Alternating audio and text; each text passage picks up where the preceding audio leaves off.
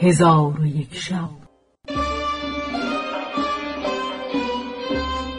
چون شب سیصد و هشتاد و یکم برآمد.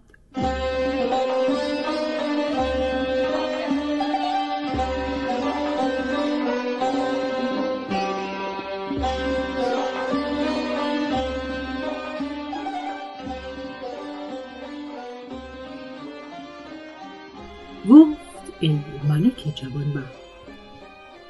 آن مرد به بستر افتاد و علم او بزرگ شد. زن و مرد قبیله از آن زهر جبین ستمکار خواهش می کردند که او را زیارت کند. آن ماهروی سخن کس نمیپذیرفت تا اینکه آن مرد به مرگ نزدیک شد. آن ماهرو را از این حادثه خبر دادند. او را دل به آن عاشق صادق بسوخت و به زیارت او باز آمد. چون مرد عاشق آن پری رخسار را بدید آب از دیدگان بریخت و این بیت برخواند بعد از هلاک ما گذری چون به خاک ما آهسته نه قدم به دل دردناک ما. چون آن زن گریستن او بدید و شعر او بشنید گریان شد و به او گفت به خدا سوگند گمان من این نبود که تو را عشق بدین پایه رسیده که خود را به دست مرگ داده ای.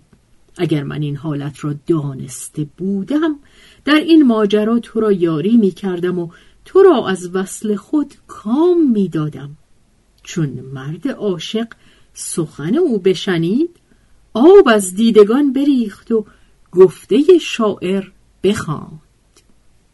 بعد از این لطف تو با من به چه ماند دانی؟ نوشدارو که پس از مرگ به سهراب دهند.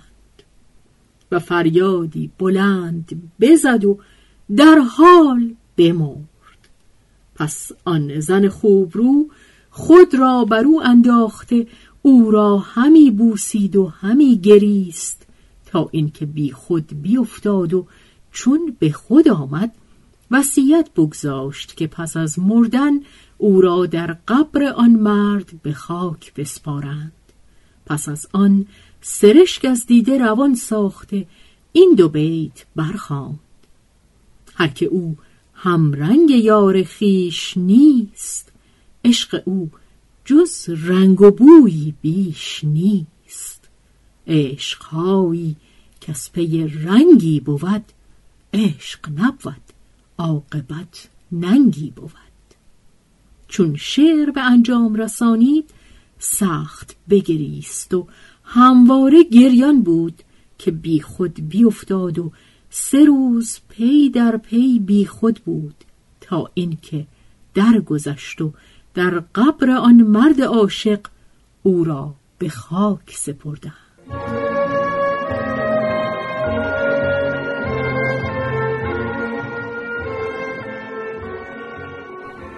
حکایت دو همدرس. و از جمله حکایت ها این است که پسری با دخترکی در یک دبستان بودند. پسر به آن دخترک مفتون گشت. چون قصه به دینجا رسید بامداد شد و شهرزاد لب از داستان فرو بست.